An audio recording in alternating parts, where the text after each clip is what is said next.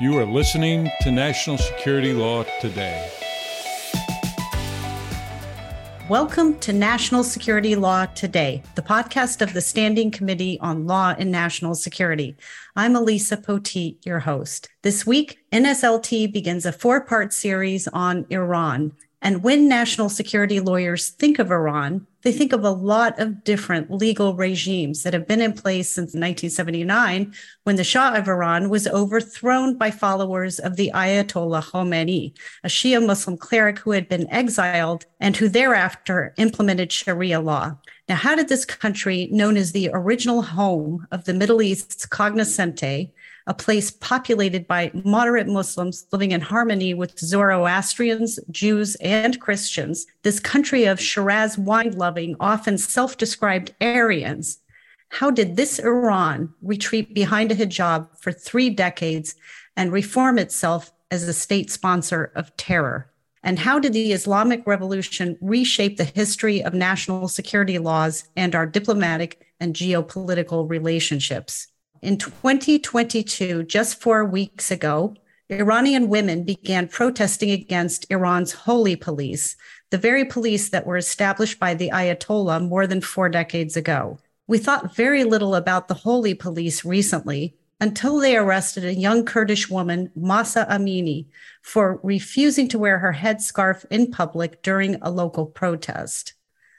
Now, once again, Iran rose in our collective consciousness and our consideration of national security laws.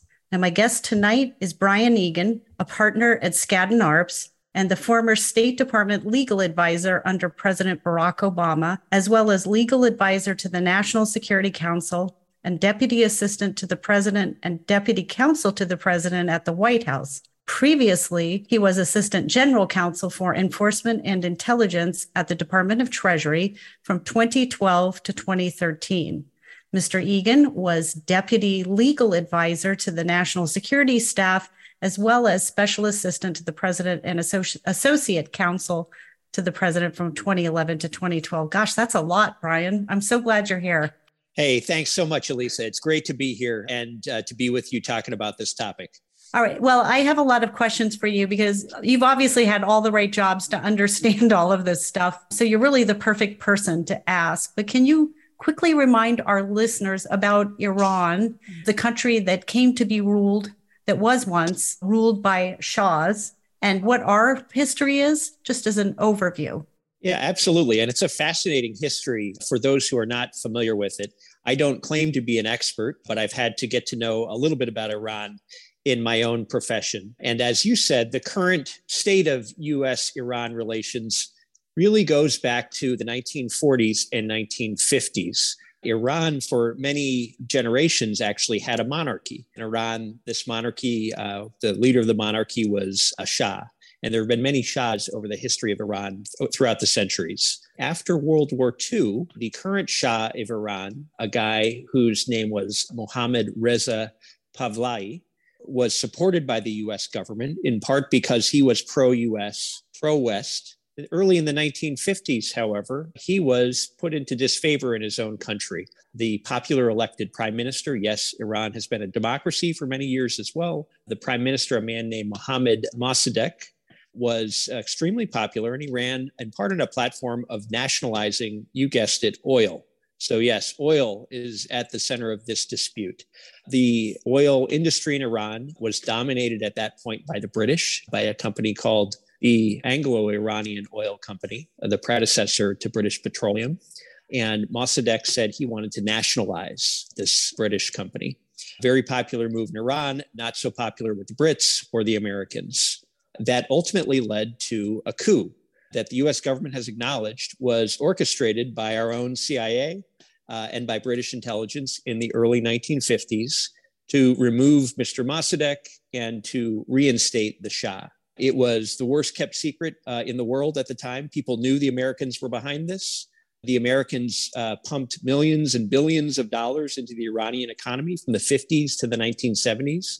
And no surprise, the Shah and Iran became one of the US's closest allies in the Middle East throughout that time period. Very important ally from a strategic perspective for the US during the Cold War. Also, no surprise, the uh, erstwhile nationalization of the Iranian oil industry was turned around with the Brits and the Americans both getting significant shares in the Iranian uh, oil business beginning in the 1950s. This was not a popular move on the streets of Iran. At least that's what the history books say. Uh, one of the most outspoken critics of US policy in the Shah, really from the get go, was a man named Ayatollah Khomeini, a younger man at the time. But he saw this uh, as a hegemonic move by the United States. Some say it was opportunistic on his part. Others say it was really principled. But he used an anti American voice throughout the decades of the 50s, 60s, and 70s this culminated in uh, a series of protests, uh, largely organized by students, that led to the Shah being overthrown in 1979. So let's freeze on 1979 for just a moment. At that point in time, Iran and the United States were major trading partners. Iran was one of the largest purchasers of military equipment from the United States under the US Foreign Military Sales Program. So lots of defense goods going from the US to Iran, lots of oil going from Iran to the United States, much of which was owned or controlled or operated by US companies. So, major economic relationships, major people relationships, a huge diaspora of Iranians already. Uh, existed in the 1970s. And after the revolution, many who were pro American fled to the United States. So lots of people to people relations between the US and Iran as well. So the students overthrow the government. They, as everybody on this call knows, they also overthrew and took over the US Embassy. They took several dozen embassy staff hostage uh, in what was one of the longest and most, I'd say, shameful moments in US diplomatic history. Uh, the hostage crisis when I was a kid was on the TV every day day number XYZ in the hostage crisis, what is going on. Some say this was kind of one of the things that led to the downfall of the Carter administration. This was happening towards the end of the Carter administration. The hostage crisis takes over. US public is justifiably outraged, as is the US Congress, as is the US administration. Immediate effect was a complete freeze in relations between the US and Iran, and including a freeze in assets on both sides. Iran froze uh, all of the assets belonging to US industry in Iran. The US froze all assets belonging to the Iranian government in the United States. As you can imagine, there were plenty of assets on either side to be frozen. And actually, the US uh, asset freeze was one of the very first uses of a law that many of your listeners will now be familiar with the International Emergency Economic Powers Act, or IEEPA which allows the president to do a great deal in the United States in response to an economic emergency. So, pursuant to IEEPA, President Carter froze all Iranian government assets in the United States. And this led to a stalemate because of the significant size of economic interests on both sides, combined with this political, diplomatic, foreign policy, national security crisis of our own diplomatic personnel being held hostage in their own embassy, our embassy in Tehran. This stalemate was uh, resolved ultimately pursuant to an agreement called the Algiers Accords. This was signed right in the beginning of the Reagan administration. Many people saw this was kind of a slap in the face of the Carter administration, which had negotiated the accords, but uh, the Reagan administration stood by them. And this resulted in the release of the hostages from our embassy. It also resulted in a claims process where uh, Iranians with claims against the US, which were largely military sales related claims by the Iranian government, could file claims against the United States. And US uh, persons with claims against Iran, which were, in, at least in terms of dollars, mostly petroleum claims, could file claims against Iran in a tribunal in The Hague. And that tribunal, believe it or not, continues to operate today, the Iran US Claims Tribunal. It's been going on for almost 50 years. So the Algiers Accord solved that problem, but at least as you've intimated, it did not by any means solve all problems between the United States and Iran. And we can talk more about those. So that is an excellent summary. I believe that there is some case law that references the Algiers Accords, which we can hyperlink for our listeners in the notes, because it has been referenced in a number of opinions particularly out of the DC circuit, that might be helpful for uh, a deeper understanding of some of the laws that you've referenced already. But let's talk about what the immediate consequences were of what was perceived as an act of terrorism in the United States and also perceived as sort of a, a moment. It wasn't so much a moment as a long drawn out situation that resulted in Iran moving from ally to enemy. Yeah, that's right. This was definitely perceived, and I would say it was, in fact, an act of terrorism in Iran. And it really resulted in a, an almost overnight change. Relations had been going downhill. The US was seen as the puppeteer of the Shah by the Ayatollah and his followers in Iran. And when the Shah was ousted, it didn't take long for relations to completely flip in the other direction with the Algiers Accords being entered into effect in 1981, there was actually a period of time when, putting aside the significant assets frozen on both sides, there were not other US sanctions in place on Iran. But that did not last for very long. Beginning in the mid 1980s, uh, the US began using its authorities to, at first, gradually impose sanctions on Iran. By the 1990s, the US has imposed a full trade embargo on Iran. So all trade between the United States and Iran was prohibited under US law unless authorized by the Treasury Department. And the sanctions really took off in the 2010 period and forward, which we can talk about in a moment. Why were these sanctions put in effect? I think first and foremost has been uh, what you've already said Iran's support for terrorist groups in the region, anti American, anti Western, in some cases, anti Allied terrorist groups in the Middle East and the Iran region, you know, really beginning in the 1980s and uh, continuing to this day. That's probably the number one reason for sanctions on Iran, but it's not the only one. Concern with Iran's weapons of mass destruction program, which hit the headlines, particularly during the Obama administration, when the US and Iran and others were, were trying to negotiate uh, an agreement to end Iran's military nuclear program that's been a concern really uh, since the late 70s, early 80s as well.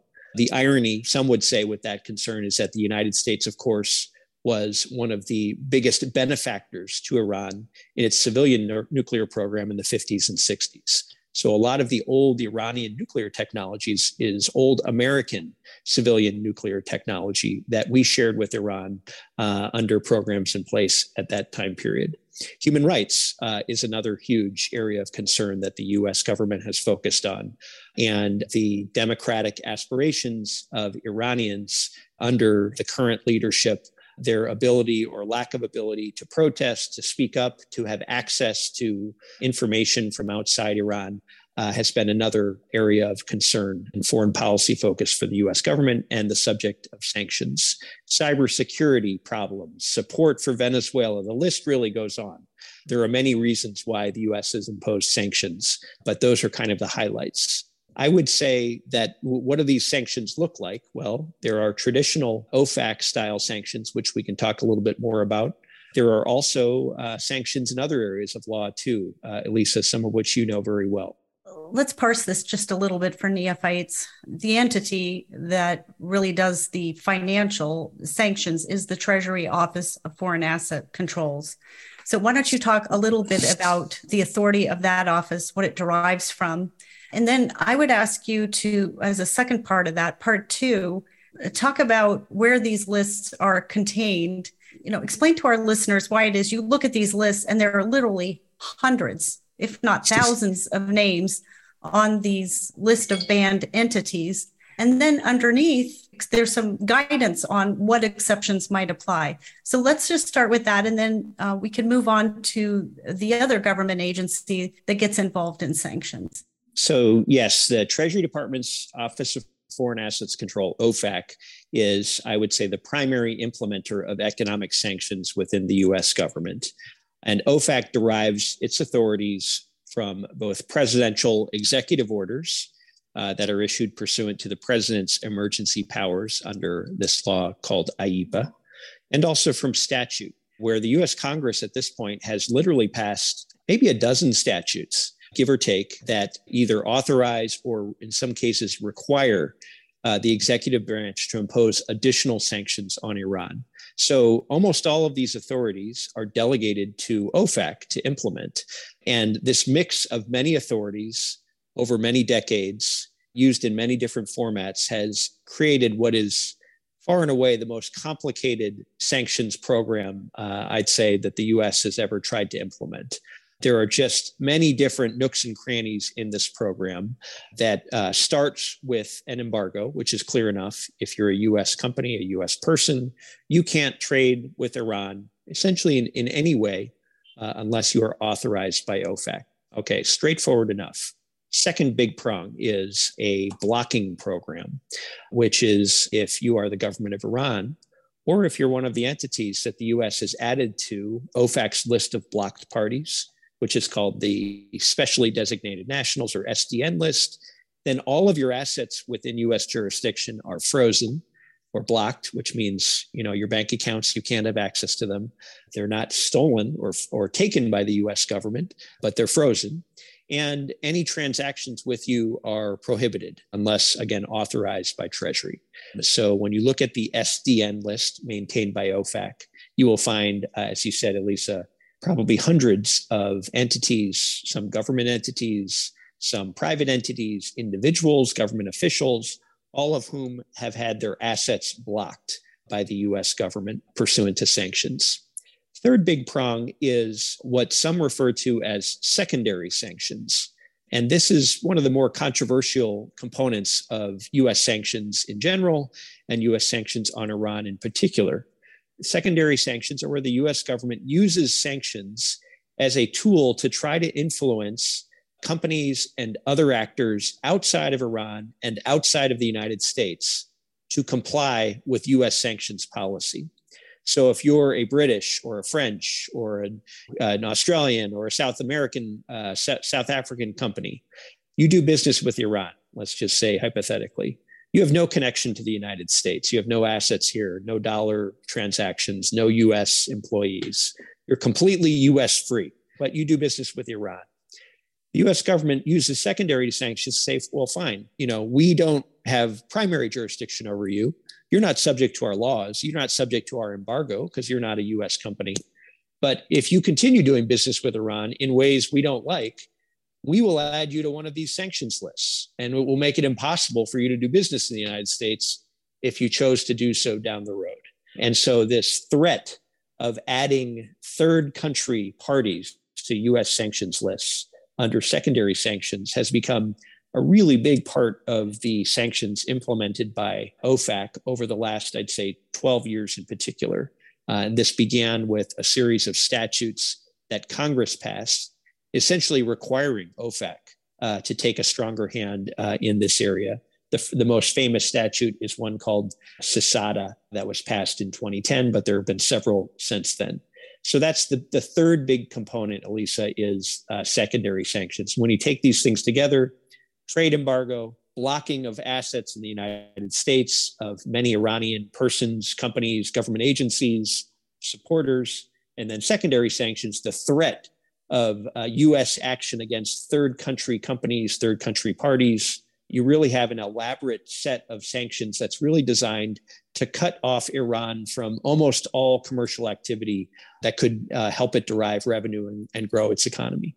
Okay, that again, that's a terrific summary. And uh, just to take a minute to sort of put some of the sanctioned entities into some categories. And in all instances, we're talking about Iran. But as I look at this list, you're talking about individuals and corporations. We're also talking about government officials and that's entities, right. including things like IRGC, Quds Force, and individuals associated with those entities.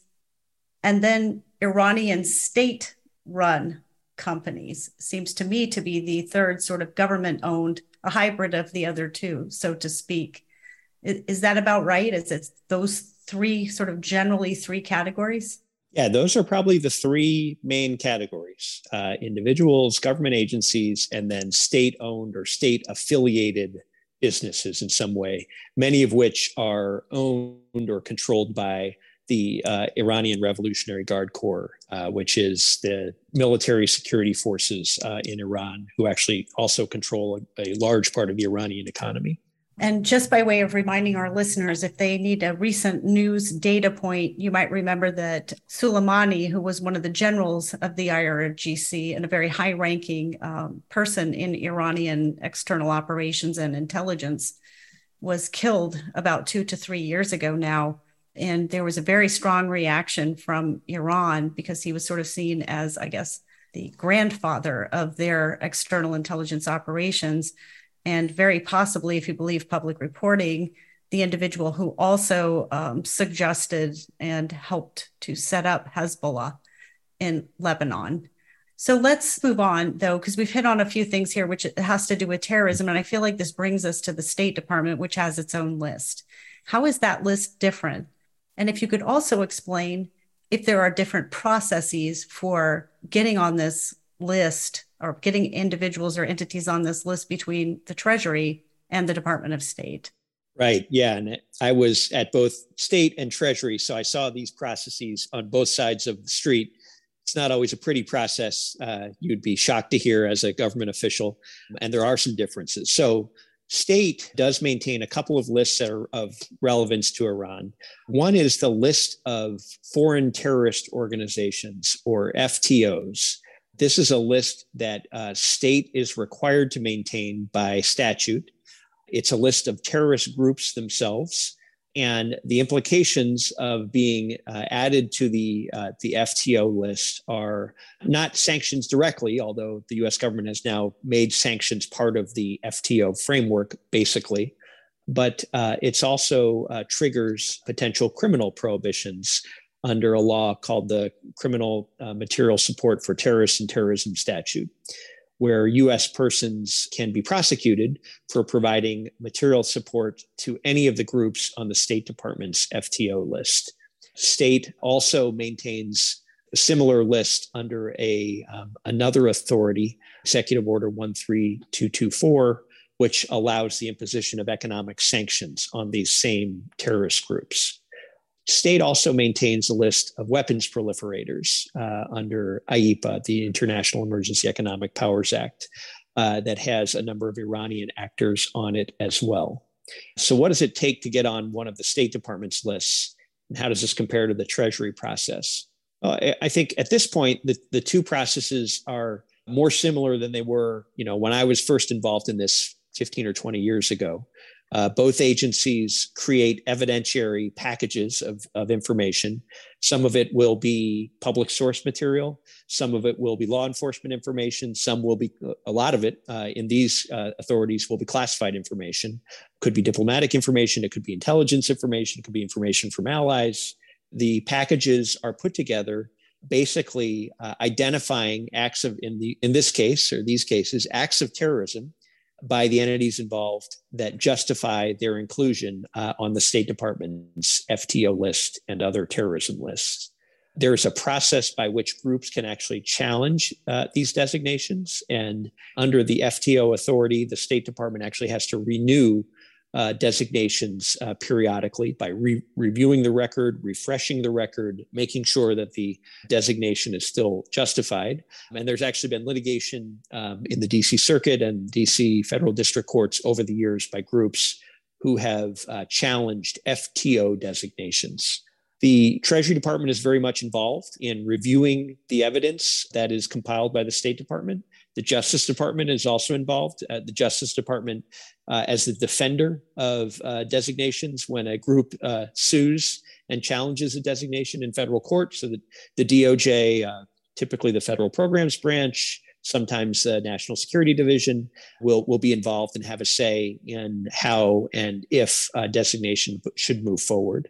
Similar process on the Treasury side, I'd say at this point, where OFAC when it adds a party to its SDN list, will compile a pack of evidence from the same types of sources. And they will consult with the State Department and they will consult with the Justice Department and make sure that all, all of the agencies believe that there is a reasonable basis uh, for the inclusion of the relevant party on the sanctions list. So there is an administrative process behind these lists people uh, can and do seek to challenge designations under different theories. On the OFAC side, it starts at the agency. Uh, it can end in federal court. It, it frequently does. Uh, I wouldn't say that on the OFAC side that parties who have been designated have a large track record of success.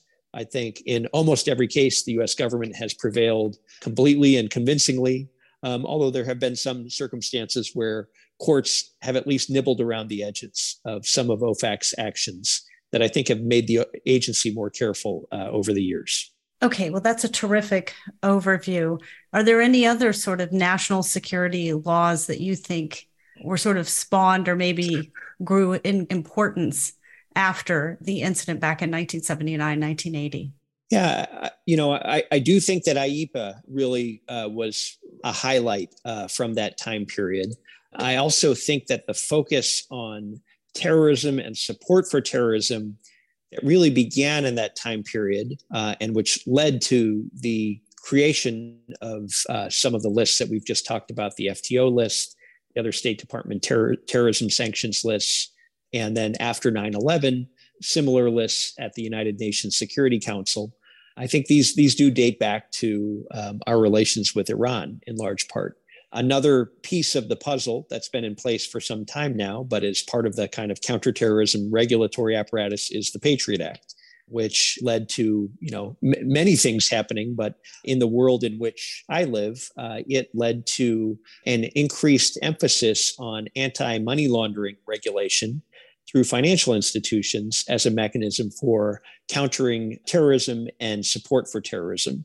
So it uh, resulted in banks having to do more to identify potentially suspicious activities related to terrorism, to share information with each other in some circumstances about uh, potentially su- suspicious transactions, and led to the US government bulking up its own authorities to review information from financial institutions that could be suspicious and related to support for terrorism. Um, so that law is a little bit newer. It doesn't date from the 70s, it dates from the 9 11 era um, but it's it's you know a core part of the counterterrorism legal apparatus in place right now too. Thank you very much for that. But I want to come back to this woman, Miss Amini. Uh, in these recent events, one of the things that's happening is that we are not covering this because of the midterms to the degree that um, British, French, and German press outlets are. And they continue to emphasize it on a daily basis. And one of the ways in which they're characterizing the recent round of protests is unthinkable in terms of the scope.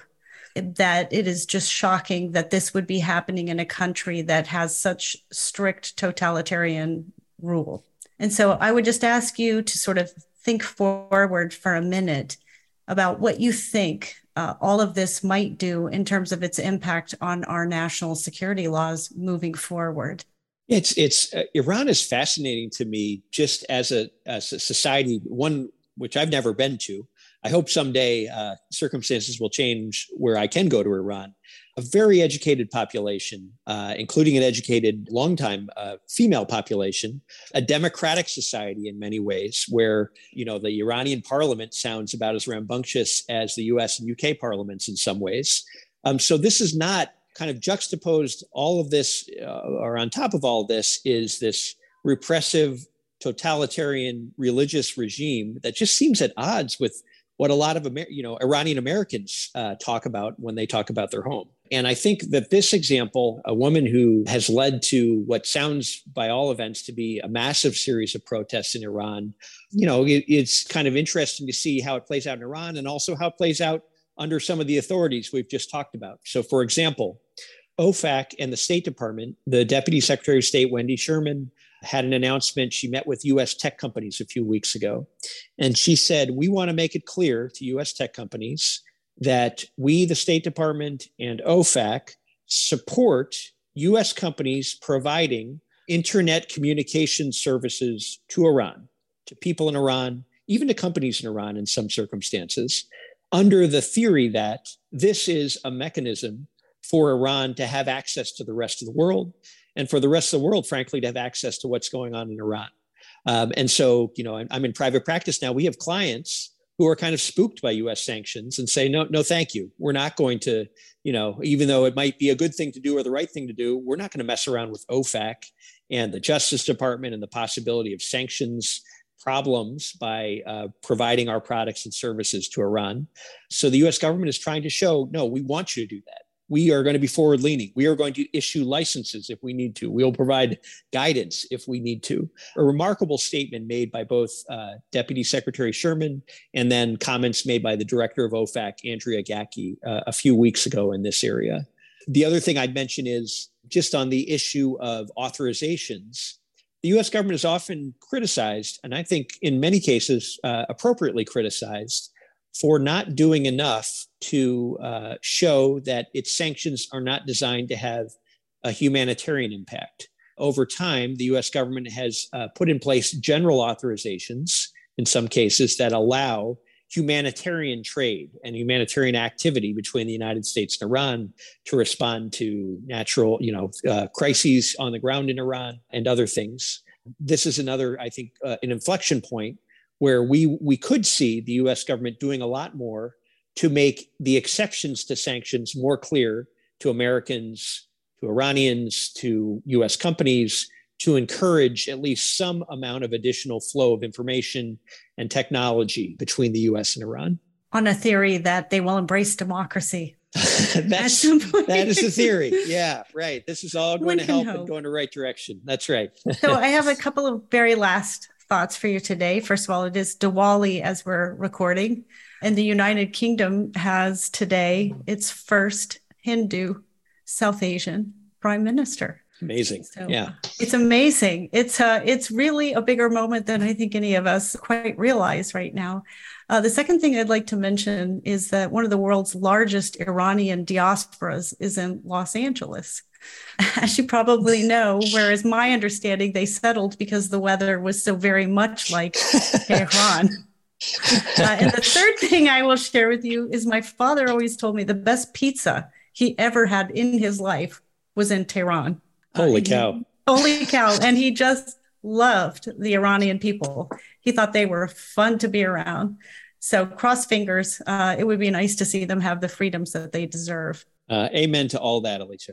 all right. I'm always glad that you came in to talk to me. And I know that uh, you don't have a lot of time. So I'm grateful to you, Brian. I hope you'll do this again. We'll try not to wear you out. oh, it's my pleasure. Great to be here anytime. All right. Our guest tonight has been Brian Egan, a partner at Skadden Arps and a former legal leader in the Treasury and State Departments and the National Security Council. Thank you for tuning in to NSLT. Be sure to share this episode with a friend. Discuss among yourselves where you think the laws might change in reaction to the growing situation in Iran. The National Security Law Conference, remember, is just around the corner in November, and you can find a link to register in our notes and on our website. Remember to send us comments and feedback. You can do so through Twitter at ABA NatSec, or you can send us an email at nationalsecurity at americanbar.com org. Our producer and writer is me, Elisa Poteet, always here in my individual capacity. Francis Burkham is our editor and my co-producer. Rebecca Salido is our program manager. My other co-producer is Holly McMahon, along with all the amazing leaders of the Standing Committee on Law and National Security. Thanks for listening. The views expressed on national security law today have not been approved by the House of Delegates or the Board of Governors of the American Bar Association, and this recording should not be construed as representing ABA policy.